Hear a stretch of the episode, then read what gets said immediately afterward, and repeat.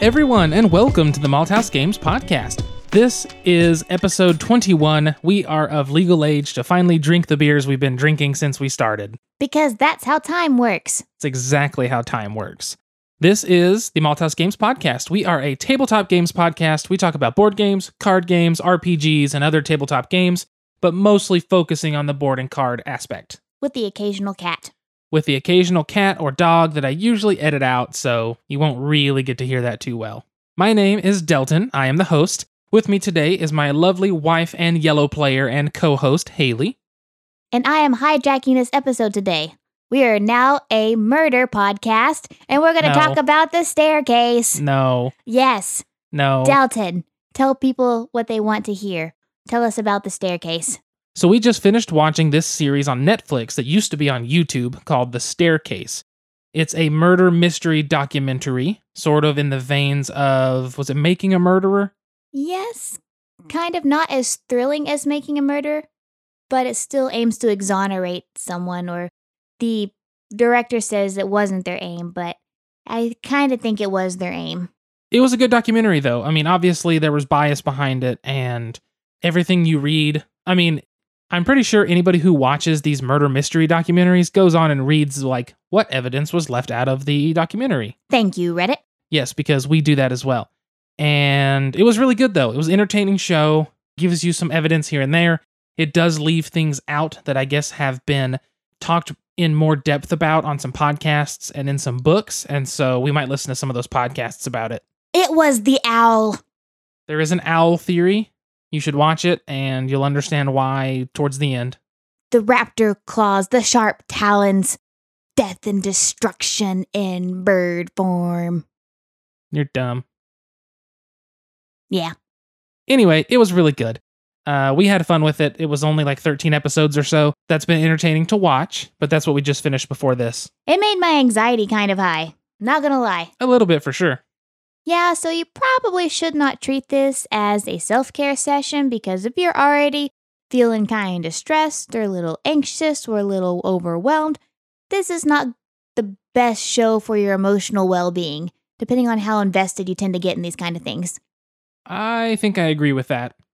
Just because it is, you know, I mean, it's a murder mystery. There's a murder and there's a mystery behind it. And so it's all kinds of blaming and pointing fingers and trying to figure these theories out. And it's stressful and it makes you think about things and it's just kind of crazy, but it's at least entertaining. Yeah. So we got done watching that. Uh, in terms of what we've done lately, not a whole lot. We have been recovering from Gen Con basically still. We've played a lot of Welcome To. We've played Arboretum a few times. Welcome to is so much fun. That is one of my new favorite games. We'll have to talk about that soon or do a review or something sometime soon. I agree. Stay tuned. Exactly. We'll have to do something for that one. But we've just been hanging out. I got the new World of Warcraft expansion, so that's been a big development for me, which means I'm spending a lot of time on that. Which means I'm technically single now. Haley's single, ready to mingle. Not really. It's been fun. World of Warcraft's fun. I mean, I'm kind of having flashbacks to living in that 400 square foot apartment by myself in Stillwater right now. Except our house is bigger than that, so Except you shouldn't. and I have cats. But no, it has been fun. Normally, whenever Delton plays his World of Warcraft, I come sit on the floor and do hood rat stuff on my computer or read books or plot world domination or something like that. So it's been kind of fun for both of us. yeah, it's kind of a weird thing where uh, we're at a stage in our marriage and relationship where if I play World of Warcraft, she'll come sit next to me or sit in the same room and do something else. And sometimes when she's working on one of her articles or doing something that she needs to work on or something she wants to do, I'll just sit next to her and watch TV or something. So we have this weird relationship where we don't have to be doing the same thing, but we like to be next to each other or near each other in the process. I don't know that that's weird, but I don't know if that's the norm or not because I don't like ask all my friends and stuff. Probably means we're closer to divorce than we'd like to admit. Uh, hope not. Just kidding. Oh god. You're not getting away from me. Oh god. Well, to ensure that I'm not getting away, we're gonna drink some beer because I can't definitely can't run on that. What Delton can do on beer is dance. If you give me enough, yes, but it takes a lot. And his dancing is both feet firmly planted on the ground, Delton's upper torso is swaying more twisting than swaying. You're not really swaying. You're you're it's going in a twisting motion. And generally, Delton has to have both hands occupied, so he can't like dance with just a beer in his hand. He normally has his phone or someone else's beer or something else in the other hand. I think for stability, because I'm afraid if he were to just do his little twisting motion with both feet planted on the ground, he would be lopsided with only one object in one hand and would thus fall over. Therefore, he compensates by holding something else. I think that hypothesis is likely correct. It may need testing. However, I do not feel like being the subject of testing to that anytime soon. you have to see it though. It's not like he looks at anyone in particular. His ang- his gaze is like at a 30 degree angle down, and we don't know what he's looking at, but he's looking at something. We need to do like a Pythagorean theorem to figure out what the hell you're actually looking at. It wouldn't be too hard, I'm sure. It's usually just the ground. Is it anything on the ground, or do you remember at that point? I think I just stare. I find a spot that no one's at. I don't make odd eye contact. I'm not looking at people in any manner. So I just stare at the ground, and it's just good. It just looks better than staring up into the sky or on the ceiling. Uh, I, I kind of think that staring into somebody's eyes would be a little less awkward than just staring at the ground doing this twisting motion with two objects in your hand. Maybe you, as an onlooker, would think that, but me, as the one participating and doing it, no, that would not be less awkward.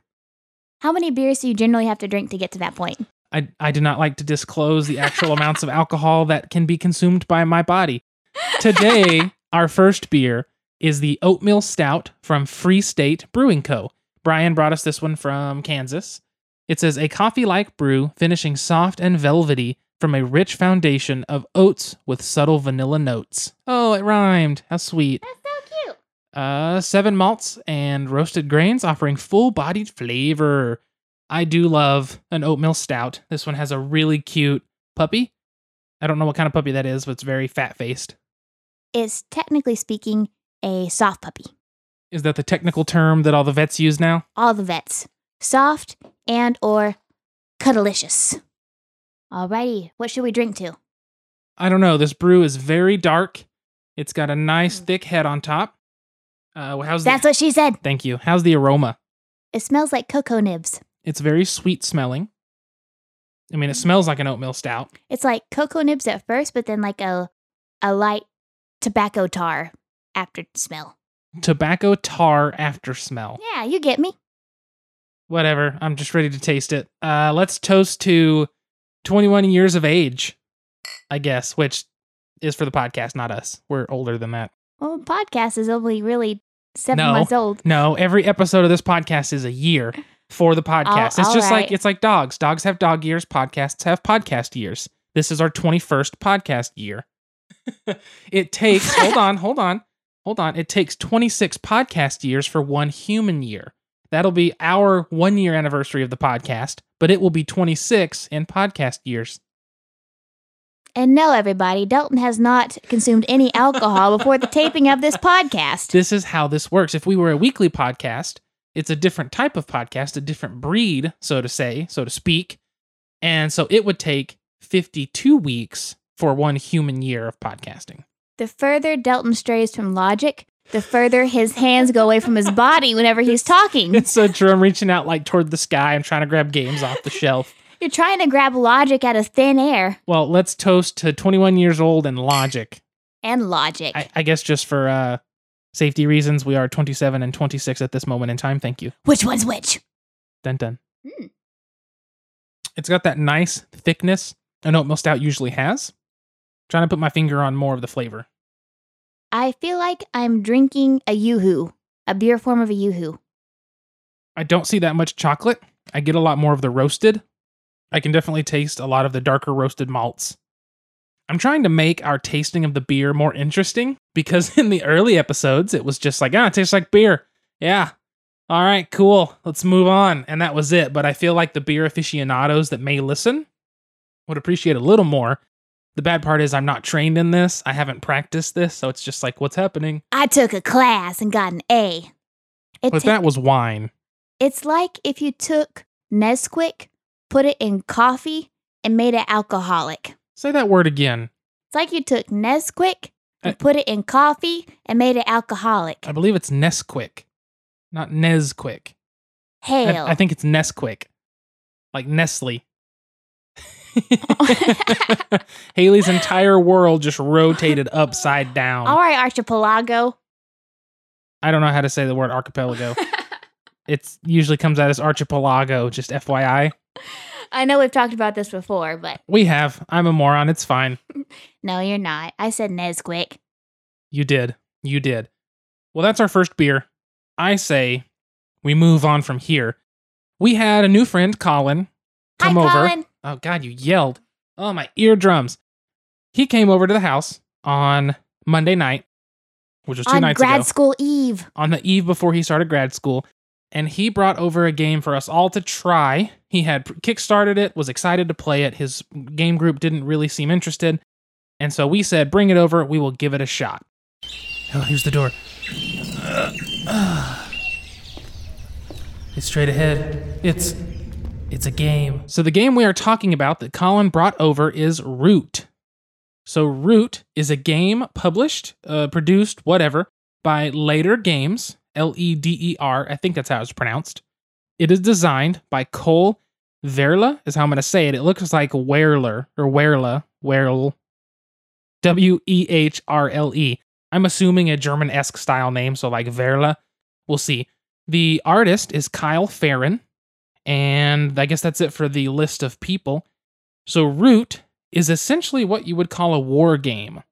Now, I do not have experience with many war games. If I do, they are of the very, very light version. Root is themed in a wooded area with some clearings, a river, and some little pathways between the clearings. There are four different races, I guess you could say, in Root. There are the cats. Species?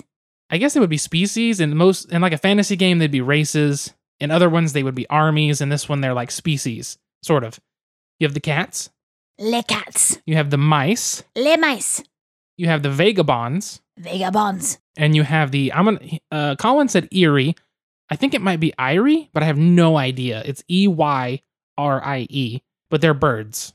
So the way the game functions is on your turn, you take a certain type of action dependent upon what species you are playing. If you're the cats, you have your own different actions you'll be taking on your turn than the birds, who have a programming board. And it's different than the mice, who use this kind of place a token early on in the game, and then later on, that token turns into a revolt of the people. And then you have the Vagabond who runs around doing Vagabond things. I guess we didn't get to play with that one because you don't in a three player game unless you're using a scenario. So, what makes this game interesting is it is asymmetrical. So, every single one of the factions, one of the species, functions pretty much 100% differently than the other factions. You still can make movements, you can still make attacks, but the main thing you're doing in the game and the main way you score points is a completely different than the other people. That's what makes this game strange to explain. You have the forest with different clearings. The clearings are connected by little dotted pathways. You start with some people on the board or spread out on the board. Everybody has their kind of like home bases. For the birds, it's roosts. For the cats, what was the cat's base called? Recruit? It's like this giant castle thing. Well, they had one that you could recruit people to, and it was like a handshake. Yes? Something like that. There's a story behind the game, which is like the cats are a very industrious species. They're the imperialist, Basically, they're building and they're trying to use the forests, the forests. using the natural resources of the land and kicking others out. They are Great Britain! Essentially, yes. The birds are kind of like communism. They just No, try to fascism. spread out fascism. They just spread out and Like want the to Nazis. take over everything Take over Poland. in an ordered fashion. Stop. Except when Delton plays it. Stop it. And then there's the mice who are leading a revolt against the cats. Basically, they engage in guerrilla warfare. Essentially, yes. And so the way the game works is the cats basically build sawmills that make wood, use those wood to build more buildings. That's their main way to get points. The birds are going to build roosts spread out, and the more roosts they have, the more points they're going to gain. So they're just trying to spread out across the forest as best they can, but they actually use a programming board where you will place cards in it that you have to abide by. If you fail to abide by any of them, you take a big penalty. The mice place these little tokens where they start to place ideas in the people's heads that the cats who are running everything aren't necessarily the best. And essentially, they can later in the game. They place sympathy tokens out on the board. Later in the game, they have the ability to cause a revolt or an uprising, placing then mouse soldiers on the board that they can actually physically use to go take over things. So the way the game plays is everybody takes their turn, expanding on the board, fighting. I do like the combat. Uh, we'll talk about that in a bit. And you're just expanding and trying to take your own personal path to victory. There is a set of cards in the game that can replace your point token. So you have to work your way up the point track, and the first person to 30 points immediately wins the game.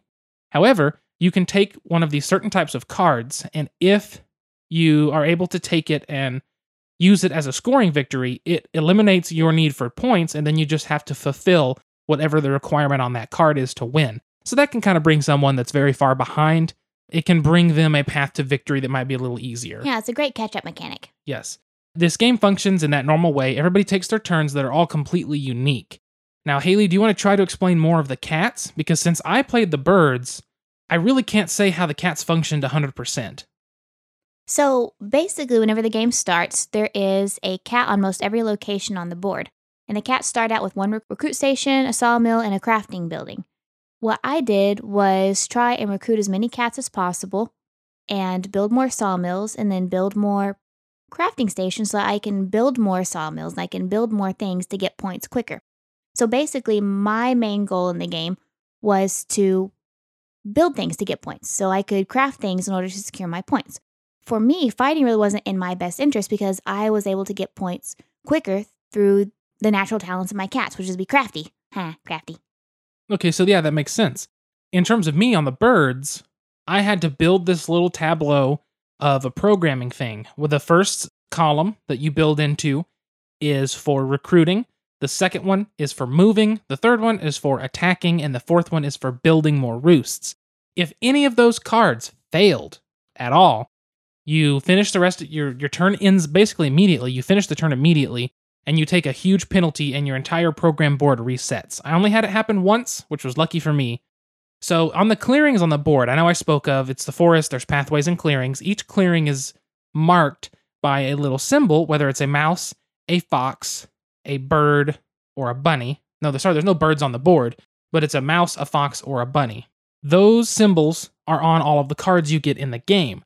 So, in terms of my programming board, if I put a fox symboled card, or I guess it would be a suit, the fox suit card, in my move, I would have to move a unit from a fox clearing. So, this made my strategy kind of strange where I'm moving around trying to expand, but I have to have some place to move from, people to move from that type of place, and things like that. It made it very strange, but it was neat. Uh, the bird cards, the bird suit cards, I should say, are wild. They can count as anything. There are also cards you can craft, and those cards that you craft provide an item and some points. The item you don't use without the Vagabond being out. We did not have the Vagabond out, so we did not get to see how the items worked with that. However, you could get points from crafting those cards. Some cards also had abilities that you could utilize, and the way you utilize all of those is if you have rule over one of the clearings of that matching type. So one of the bunny cards said if you ruled three bunny clearings, you could play that bunny card for its ability. And the way you rule a clearing is have higher amount of things in that clearing than your opponent, whether it be workers, buildings, or both. I guess it's uh, not workers, but warriors, buildings, or both. So if I have a clearing with three birds and Haley has three cats, the birds win ties, so I would rule it. But if Haley had four cats, she would then rule that territory and be able to build there and things like that. Or three cats in a building. Or three cats in a building versus my three birds, her three cats in a building would have more total things on her side to win the rule of that clearing. Now, when you attack somebody, it's really simple. You've got two 12 sided die, they go zero to three three times. You roll both of them. The attacker gets the high number, the defender gets the low number, unless you're the mice. They flip flop that. And then that's it. Uh, so if I have three birds and Haley has three cats and I'm the attacker, I roll the dice. I roll a two, she rolls a one. I kill two of her units, she kills one of mine. Nice and simple. You can only kill as many units as you have on the board. So if I had one bird fighting three of Haley's cats and I rolled a two, I could only kill one cat because I only have one unit to do that one of the two damage, if that makes sense.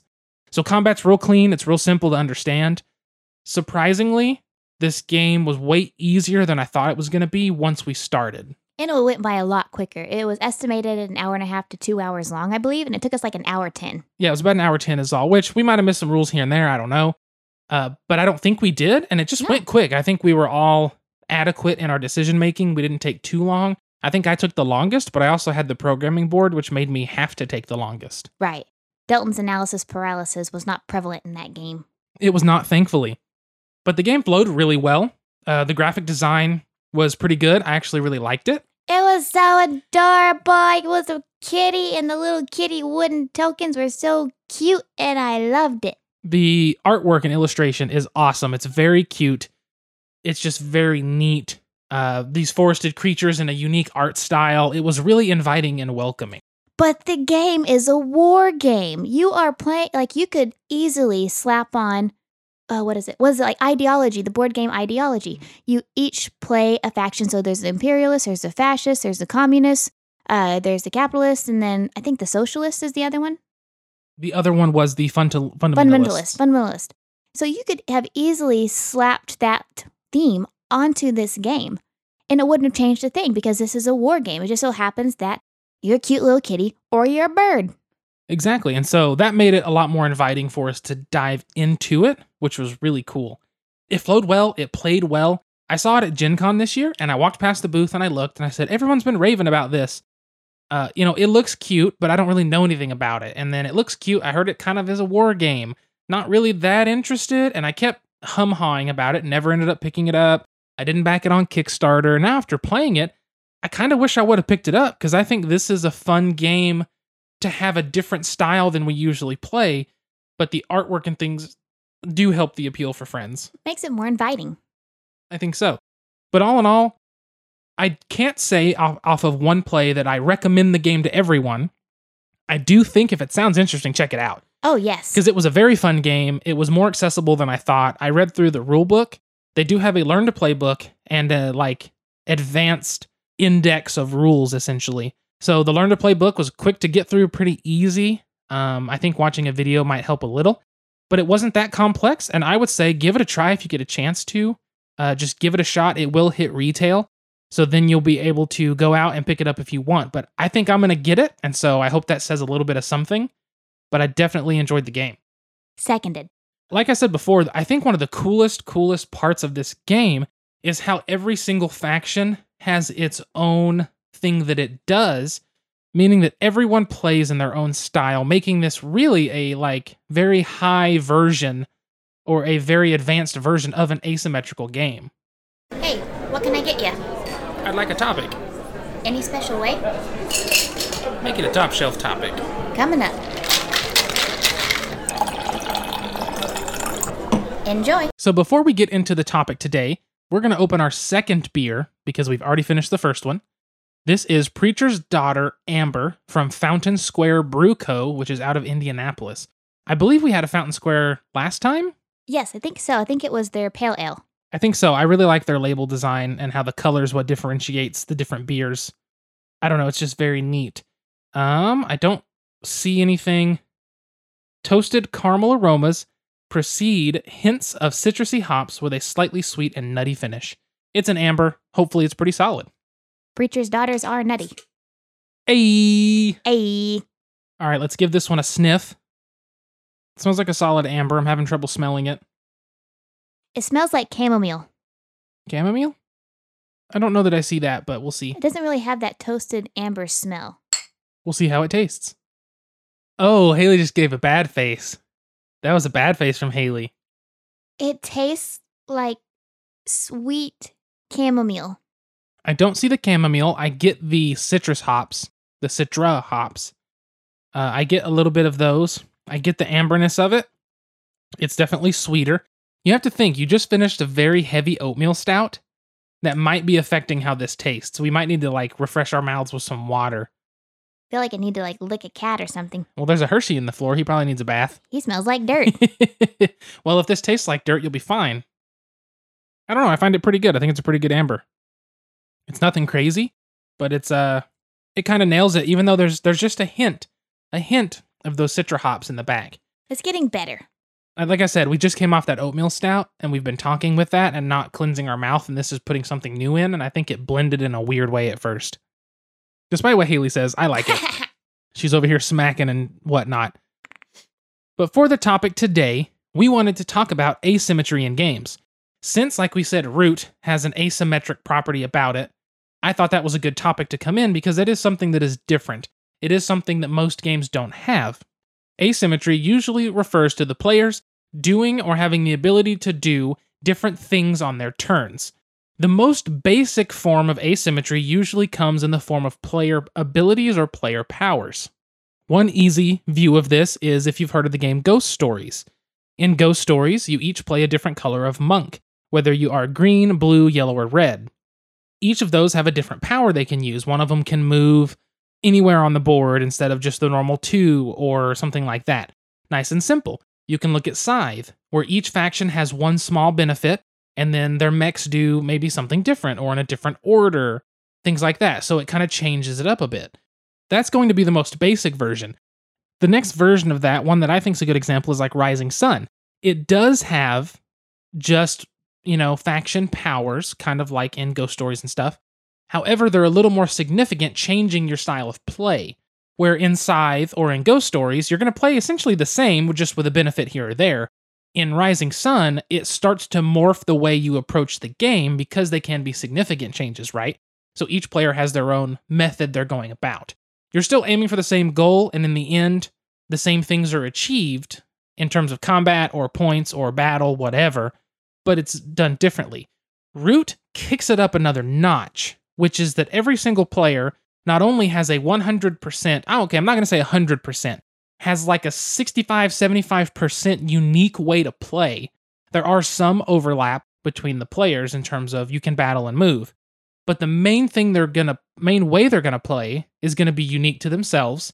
Their main goal is gonna be fairly unique to themselves, and everything basically the players do is their own thing. And so it's a kind of a neat advanced version of that asymmetry because when I take my turn, everybody's watching what I do to figure it out. When Haley took her turn, I'm watching her to figure out what she's doing. When Colin would take his turn, I would watch and see what he's doing. And you have to focus on your opponents in an asymmetrical game like that because you don't know how they play. You're not over there reading the board. Plus, they're built to have a completely different strategy, and they can't Yes. necessarily do the things you can do. Delton couldn't build a sawmill and use that wood to make stuff. No, and yeah, and I couldn't. Oh. And you couldn't put down cards as a program. Right. And so you are having to focus on what you're doing while taking into consideration what the other person's doing when you may not really have a grasp of what their character does.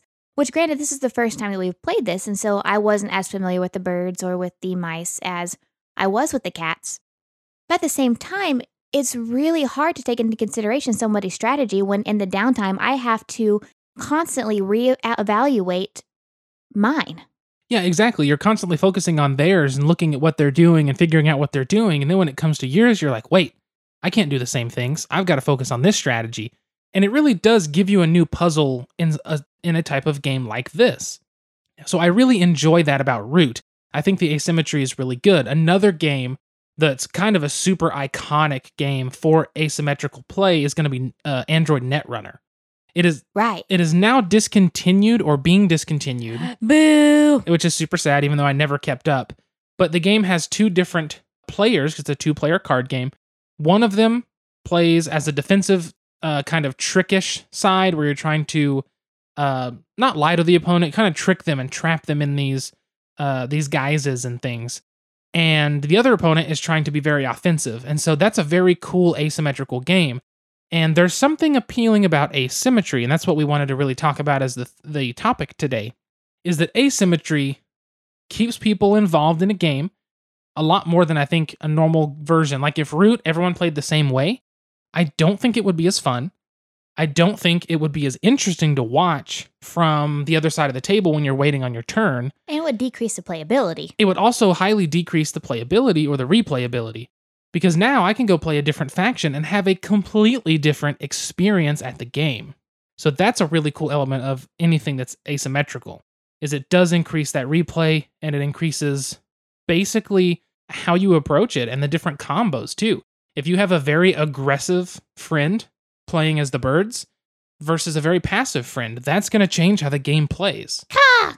Yes. So, what are your thoughts on asymmetry in general? Do, do you think that they're a little bit inviting to people? Do you think that they're maybe off putting? Is there anything you think asymmetry benefits from or is detracting from the game or something like that?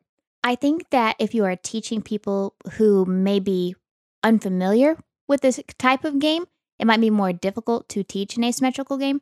Not that all people aren't able to play games. I mean, you can teach a new player a difficult board game. But if you're teaching multiple players at once a new game, it might be more difficult to teach an asymmetrical game because you're having to teach each person a different board game, more or less. However, I don't think that should keep someone from teaching this game.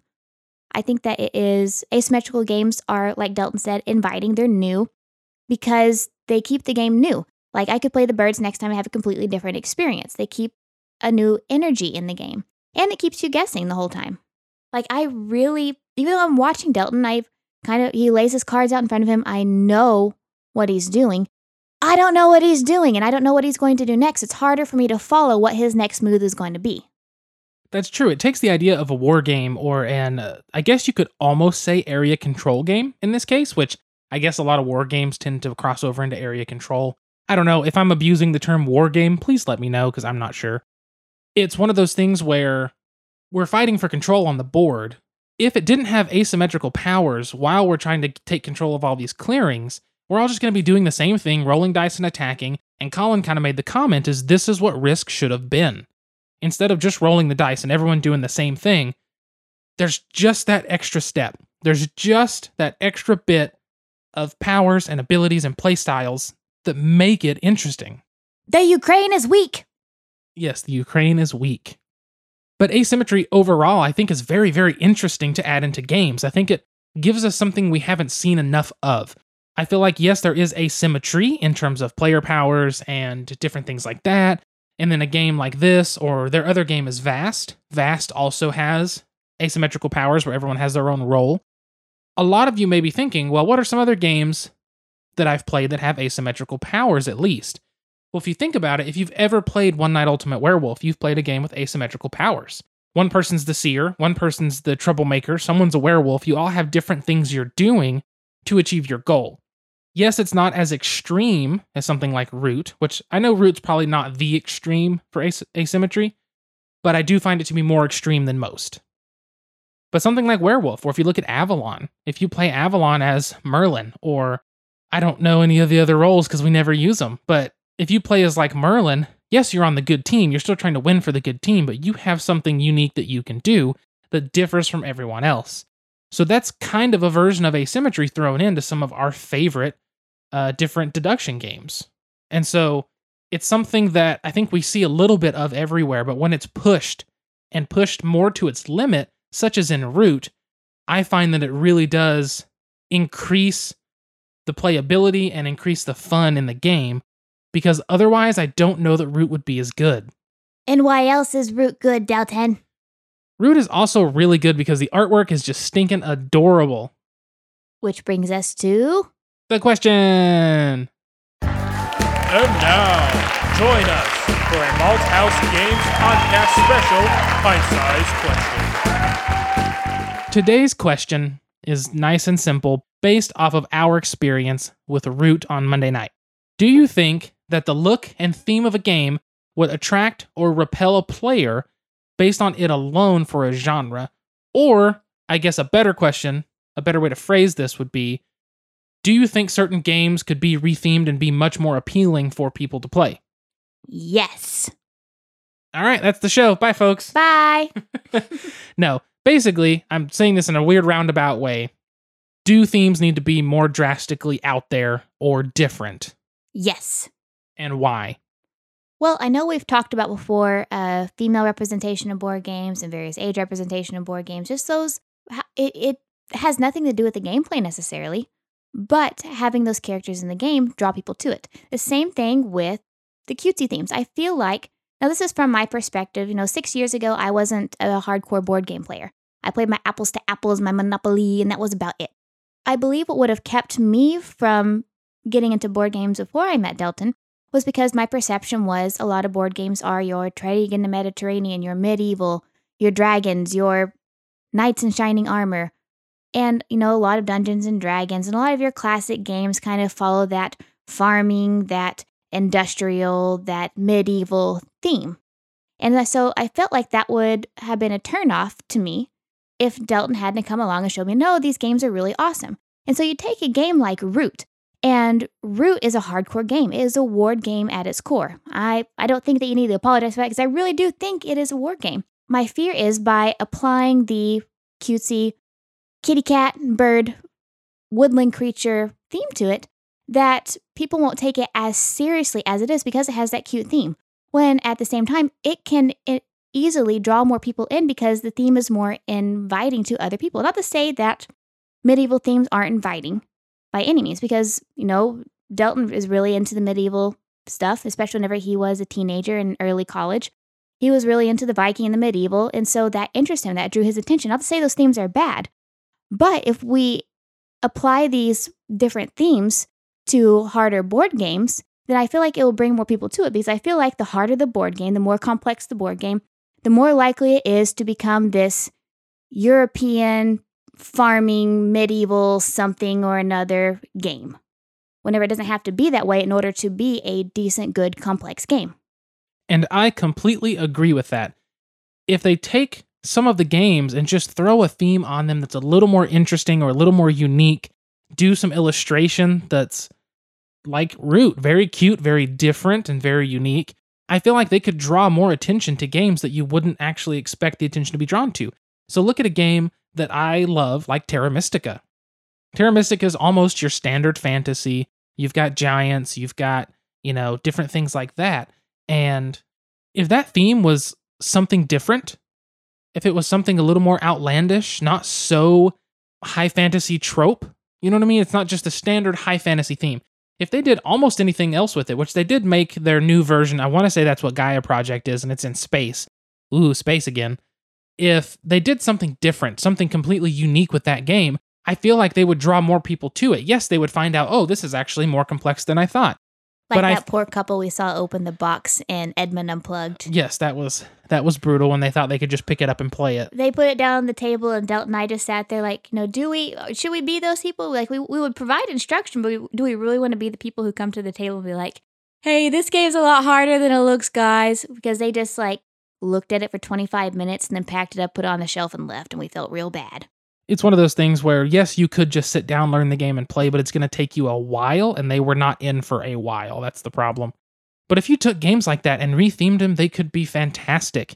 If you took a game, which given I love the theme, but if you took something like Shadows over Camelot, where you know it's it's Camelot themed, it's King Arthur and the Black Knight and all that stuff, the Holy Grail. If you took that and made it some other theme that like was sorority girls, like different sororities. Oh my god, that'd be so like funny. that would be a perfect theme to lay on top of it. And it would be so fun. And that premiering at Gen Con, people would absolutely love it. It's already a great game. You don't have to change any of the mechanics. Just applying a different theme just brings in more attention. I think so exactly. That's like one game I cannot get my hands on because I don't want to spend $200 for a used copy. If I could find Rococo, which is the game about dressmaking, I think that theme is fantastic. It's you're basically a tailor and you're making these fancy dresses. What game has that theme?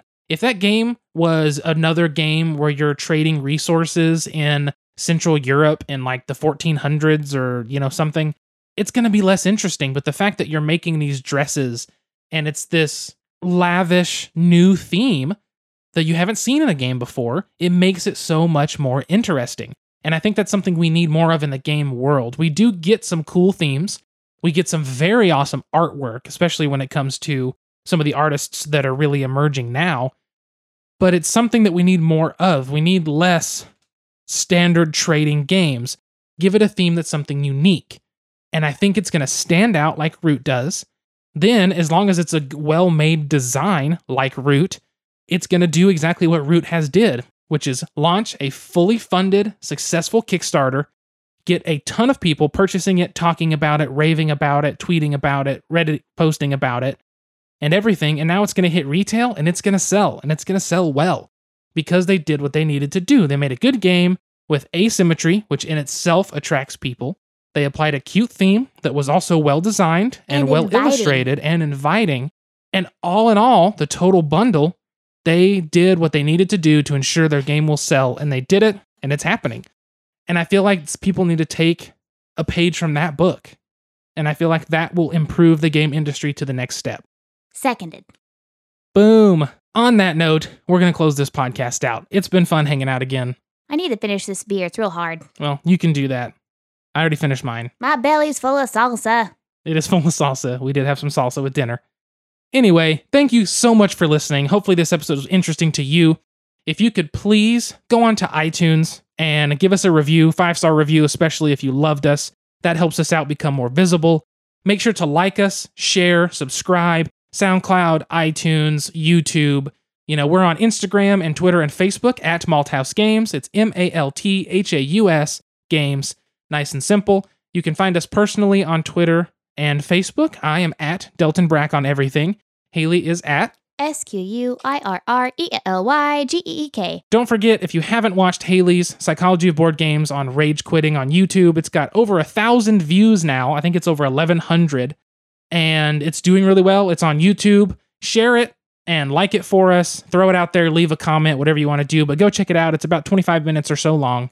Thank you. And hopefully, my horrible screen uh, slideshow editing isn't terrible in it for you. It was informative. Thank you, Dustin. it was helpful. But thank you guys for listening so much. I guess we're gonna let you go. Uh, I think I'm gonna play a little bit of WoW this evening after I turn the fan on because I am sweaty.